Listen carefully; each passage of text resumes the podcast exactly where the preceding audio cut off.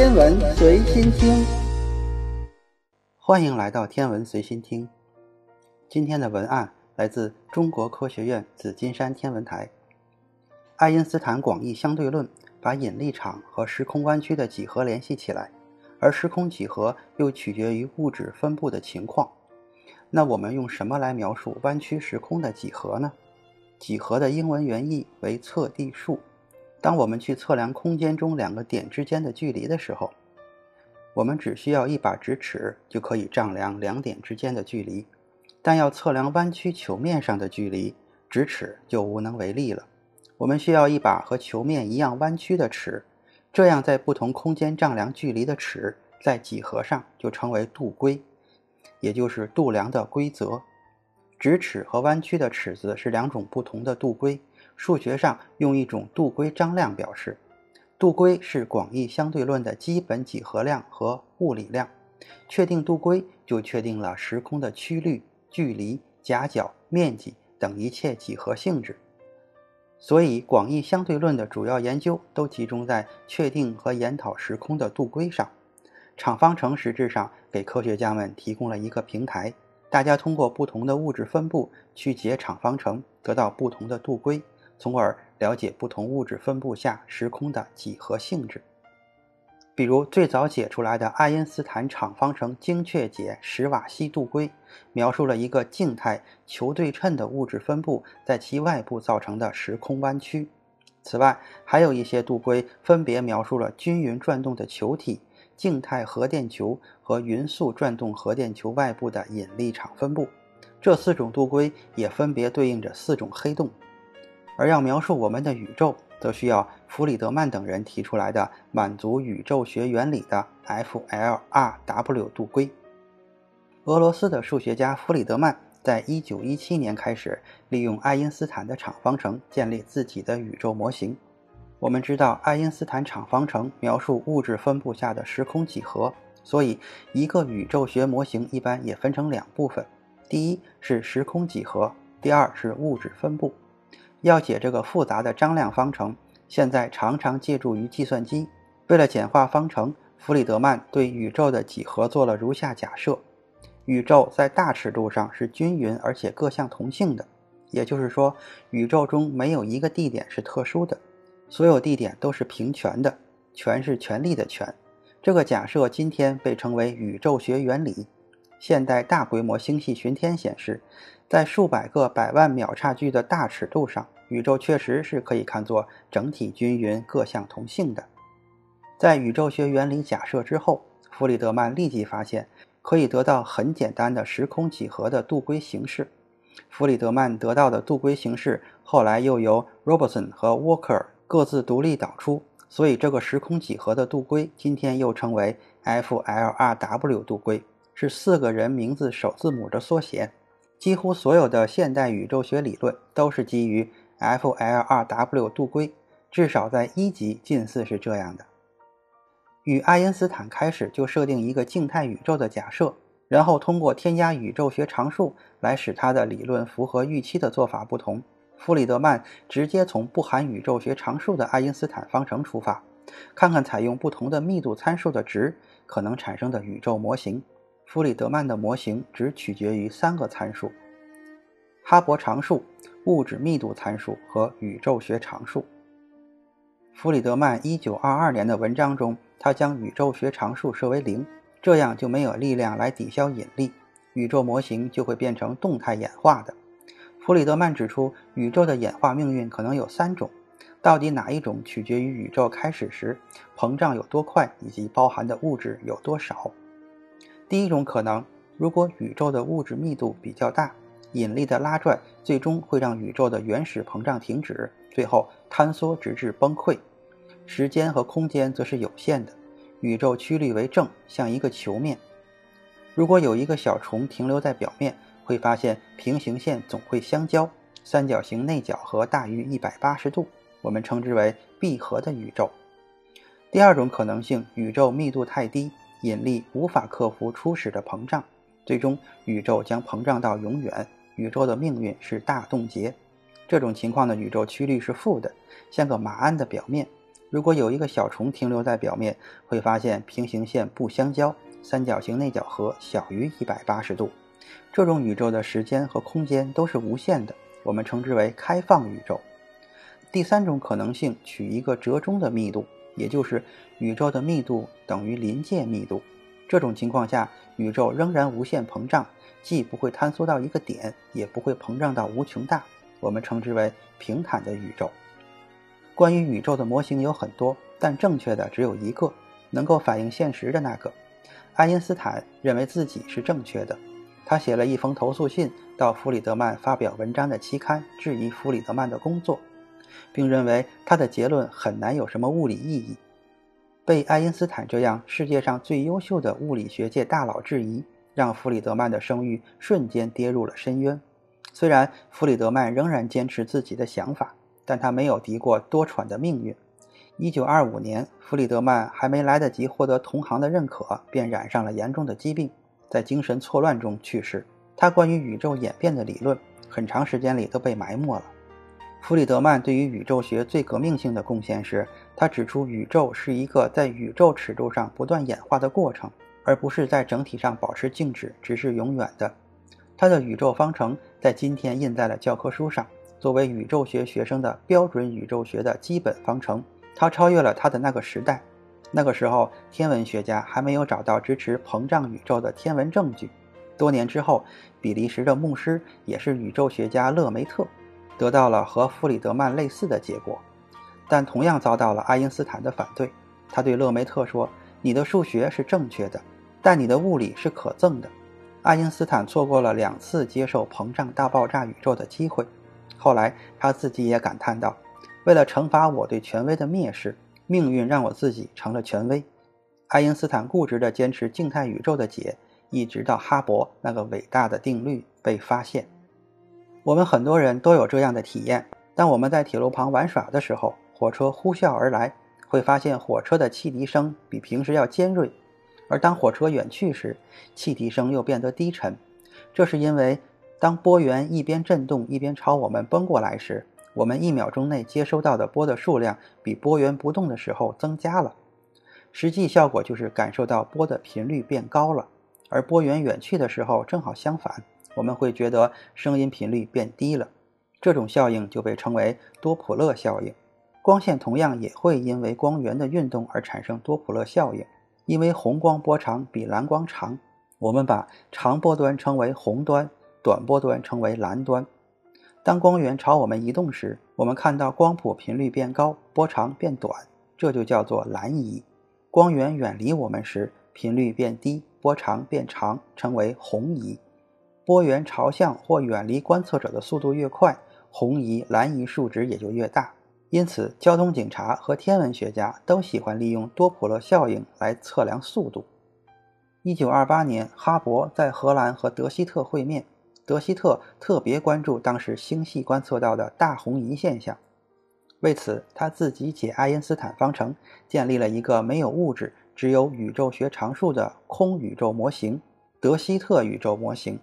因为物质密度很小，德希特觉得可以忽略这个宇宙在宇宙学常数推动下以指数增长。在德希特看来，宇宙就好像一个气球，星系像是贴在气球表面上。随着宇宙空间网格膨胀，网格点上的星系或人会逐渐远离，越远的移动速度越快。它们发出的光到达我们时，红移也越大。我们看到其他星系远离我们，并不是我们在宇宙中有特殊的位置，而是每个人都会看到别人在远离。德希特希望哈勃能够在观测中找到上述效应。如果星系距离越远，由于退行速度更快，所以红移会更大。这里要注意区分，此处的红移是由于星系和地球之间的空间膨胀引起的，而不是星系自己在迅速飞离地球。膨胀是空间背景，而不是背景上的格点。这种空间膨胀产生的速度，我们称之为退行速度；而星系等相对网格运动产生的速度，我们称之为本动速度。退行速度、本动速度产生的红移效应，在成因上是有本质区别的。因为空间膨胀造成的红移，我们称之为宇宙学红移。随后，哈勃利用威尔逊山的2.5米胡克望远镜观测了24个星系，得到了他一生中最伟大的发现。如同预计的那样，星系越远，离地球退行速度越快，随着距离成正比。这个关系称之为哈勃定律。退行速度除以距离是一个常数，这个常数被称为哈勃常数。描绘宇宙膨胀的速度是宇宙学中最重要的常数。我们可以利用哈勃关系从观测到的红移去估计星系的距离，但这就要求先用红移无关的方法，先精确测出一批星系的距离。定出哈勃常数。历史上，哈勃常数不断修正。一开始，哈勃测出来的哈勃常数等于五百千米每秒每百万秒差距。一九三六年，哈勃考虑了星际消光，把这个数值改成了五百二十六。现在，哈勃常数的测定多样化和系统化。最近，综合普朗克卫星、重子声波震荡和超新星数据得到的哈勃常数为。六十七点七四正负零点四六千米每秒每百万秒差距。一九三一年，爱因斯坦到威尔逊山拜访哈勃，他终于承认了宇宙确实在膨胀，并把宇宙学常数称之为自己最大的错误。哈勃不知不觉发现了宇宙膨胀理论的第一个证据，从此大爆炸模型再也不仅仅是一个理论。哈勃定律的第一个含义是。我们已知星系的退行速度，可以求它的距离，或者反过来，已知距离可以求出退行速度。而第二个含义是，我们可以利用哈勃定理估计宇宙的年龄。假如宇宙中所有的物质开始聚集在一起，哈勃得到的哈勃常数是五百千米每秒每百万秒差距的话，也就是说，在一百万秒差距的星系退行速度是五百千米每秒。假如宇宙的膨胀速度不变，我们根据哈勃定律，退行速度等于哈勃常数乘以距离，进而推导出时间等于距离除以退行速度，等于哈勃常数的倒数。这个时间代表的宇宙年龄称为哈勃年龄。我们可以算出星系用了多长时间从聚集在一起到离开一百万秒差距的距离。我们用哈勃最初的常数得到了时间等于十九亿年。这个结果比当时测到的地球年龄、恒星年龄小得多，让宇宙学家们头疼不已。用今天观测到的哈勃常数来估计，今天测到的哈勃常数大约是七十千米每秒。我们在十九亿年上再乘以五百除以七十，得到哈勃年龄是一百三十六亿年，这就很接近了。精确的宇宙年龄需要利用弗里德曼的宇宙演化模型，结合现在观测到的哈勃常数和宇宙密度参数来计算。最近得到的宇宙年龄估计是一百三十七点九九正负零点二一亿年，大约一百三十八亿年。哈勃定律中，哈勃距离、宇宙学世界这几个概念很容易混淆不清。我们现在来说一说，哈勃距离在哈勃定律中。退行速度等于哈勃常数乘以距离。如果距离足够大，使得该处的退行速度为光速，我们就称这个距离为哈勃距离或者哈勃半径。今天的哈勃距离可以用今天的哈勃常数得到，大约是一百四十四亿光年。按照目前的观测，宇宙在加速膨胀。在哈勃距离之外的星系，它们今天发出的光，我们永远也无法接收到了。但是它们过去发出来的光，我们还是可以看到的。宇宙学世界、粒子世界、可观测宇宙这三个名词是同一个概念。它限定了过去的事件可被观测到的距离，定义了过去和现在有因果关系的区域。具体定义是：有一束光从宇宙诞生的那一刻发出，在今天正好被我们观测到。这个时间范围内光走过的距离，我们用它做半径，以观测者为中心做一个球。这个球内部就是可观测宇宙，球面就是粒子世界。具体的计算和前面的宇宙年龄一样，需要利用弗里德曼模型，然后结合现在观测到的哈勃常数、宇宙学密度参数计算。根据最近观测的结果，我们现在的可观测宇宙半径大约为四百七十亿光年，而且随着宇宙的膨胀，可观测宇宙的范围还在不断的扩大，越来越多的星系。不断进入我们宇宙的可见部分。也有人会质疑：既然宇宙中没有什么速度可以超过光速，而宇宙的年龄是一百三十八亿年，那么光最多也只能走过一百三十八亿年的距离。为何是四百七十亿年呢？这是因为提问者用静态宇宙的思维，实际上宇宙在不断的膨胀。光发出时，星系离我们要近得多，而一百三十八亿年后，当时发光的星系已经随着宇宙的膨胀跑到四百七十亿年之外。另外，空间的膨胀并不违反狭义相对论，空间膨胀是可以超过光速的。而星系和物质相对于空间网格的本动速度，才要受到光速为极限速度的制约。下面来说说宇宙的原初核合成。天然的化学元素有九十多种，它们在自然界中含量差别很大。各种元素的质量百分比称为元素的丰度。人们在观测从地球到恒星、星系的化学组成后，发现宇宙中不同的地方同类天体化学组成很相近。总的来说，宇宙中最丰富的元素是氢，占原子总数的百分之九十三和质量的百分之七十六。其次是氦，占原子总数的百分之七和质量的百分之二十三。仅氢和氦几乎就占了原子总数的百分之百和质量的百分之九十九。宇宙中各处物质元素组成上的统一性，说明宇宙中的元素有一个统一的起源和演化方式。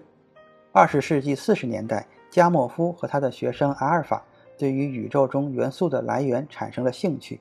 他认为，在宇宙诞生之初，温度非常高，就像一个各种基本粒子的大熔炉。随着宇宙膨胀，温度降低，中子、质子数量开始稳定，相互碰撞成氘，进一步合成为氦和氚，接下来形成稳定的氦四。加莫夫雄心勃勃地认为，氦四形成以后。会进一步通过中子俘获和电子衰变过程，产生出化学元素表上的所有元素。通过计算，加莫夫得到大爆炸产生的宇宙氦丰度为百分之二十五。这个理论值和观测结果符合得非常好，是大爆炸宇宙模型最重要的预言之一。而其他任何宇宙学模型都不能给出这样一个观测相符的氦丰度预言。但是在计算中，加莫夫发现了问题。他的理论对非常轻的元素很有效，但是自然界不存在原子量为五和八的稳定元素，这样就无法通过它们作为桥梁生成更重的元素。比如，我们实验中可以用中子轰击氦四得到氦五，但是氦五很快衰变回氦四，这意味着大爆炸只能生成从氢到氦的氢元素，然后就结束了。实际上，以氦为基础进一步生成的是锂七，它的丰度也与目前观测结果相符。但是锂七丰度太低，无法产生进一步核聚变。当宇宙膨胀温度继续下降，粒子动能不足以克服原子核的库伦势垒，热核反应就停止了。所以加莫夫一开始认为大爆炸生成宇宙中所有元素的设想失败了。当时，另外一个伟大的科学家霍伊尔坚决反对通过核合成提供的大爆炸的证据。他提出了自己的稳恒态宇宙模型来抗衡大爆炸理论，并和同事在20世纪的40到50年代开创了恒星核合成理论，展示了宇宙中的元素从氢一直到铁如何在恒星中合成出来。但是，他们也同样遇到了和加莫夫他们同样的问题。氦五和铍八不稳定，从氦四生成下一步碳十二有一个可能性的氦四加铍八等于碳十二的过程，但是铍八存在的时间不过十的负十五次方秒，而氦铍聚变需要很长的时间窗口，反应很难进行。后来霍伊尔认为，既然以碳组成的霍伊尔存在，那么这个反应必定存在。他猜测碳十二有一个激发态。比普通的碳十二能量要高很多。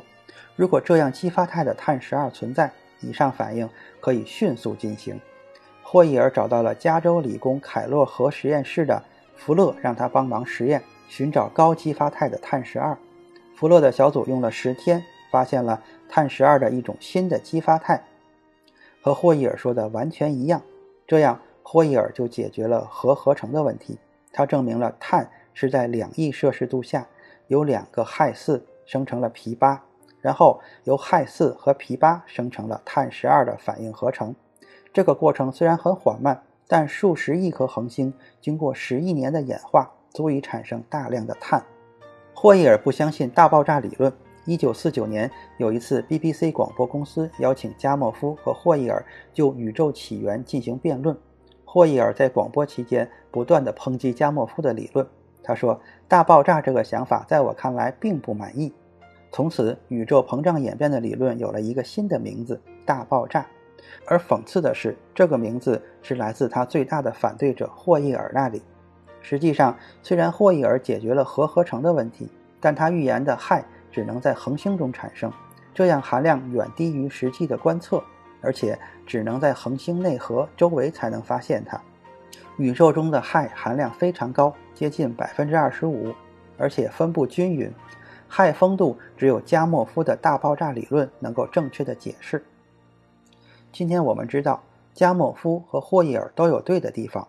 宇宙中物质元素的来源是这样的：第一，氦、锂、铍、硼这些氢元素只能来自于宇宙早期大爆炸的核合成；二，到铁族为止的重元素由恒星内部核反应生成；三，重于铁的元素主要在超新星爆炸的过程中形成。用宇宙学标准模型计算出来的氢元素丰度与宇宙中重子密度密切相关。宇宙核合成的理论和观测结果高度相符，在天体物理学中是罕见的，有力地证实了大爆炸宇宙模型的正确性。最后，我们来说宇宙微波背景。一九四八年，加莫夫和阿尔法·赫尔曼提出了关于宇宙微波背景辐射的假设：宇宙大爆炸早期温度很高，整个宇宙电离成一锅离子汤，只有自由电子和原子核，没有原子。而光线在这锅汤中传播时，没有多远就被散射、吸收或发射，无法传播很远，所以整个宇宙看起来就像一团迷雾一样不透明。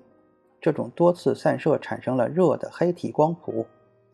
宇宙膨胀到大约三十八万年时，温度降低到三千 K，这个温度下，电子和原子核终于可以形成原子，光线不再被散射或吸收。一瞬间，宇宙变得透明了，宇宙产生了第一束光。这个时期发出的光线一直弥漫在宇宙中。随着宇宙膨胀，光线的波长也被拉长，到现在正好在微波波段，表现为空间背景上各项同性的微波辐射，而且这个辐射具有黑体谱。当时加莫夫他们计算出宇宙微波背景辐射的温度大约在五 K 左右。那么低的温度，在那个时代没有任何仪器能够测量。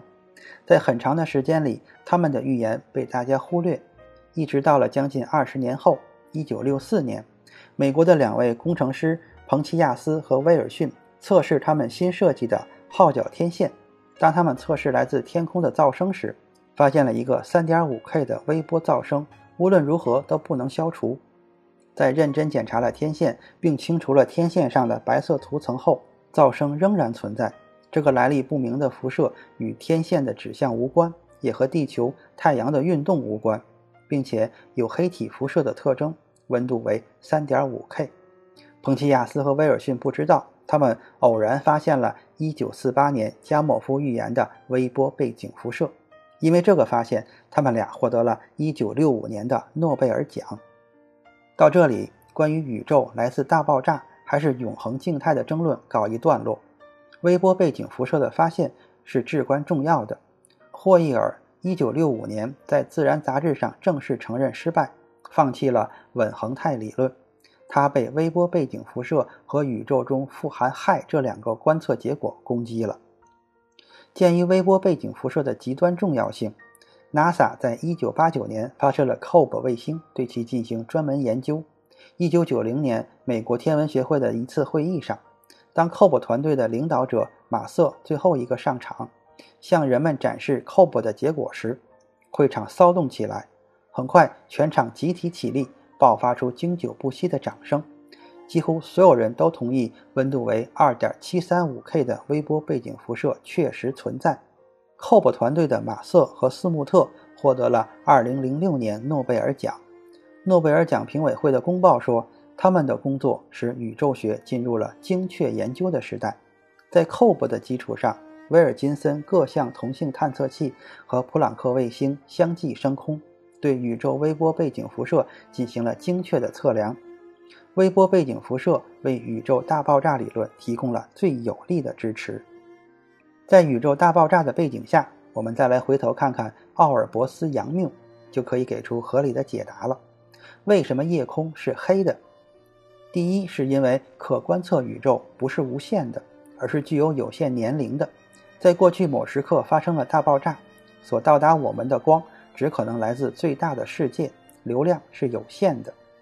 第二，恒星仅仅在一段有限的时间内发光，所以来自最远的恒星光流量将减小一个因子。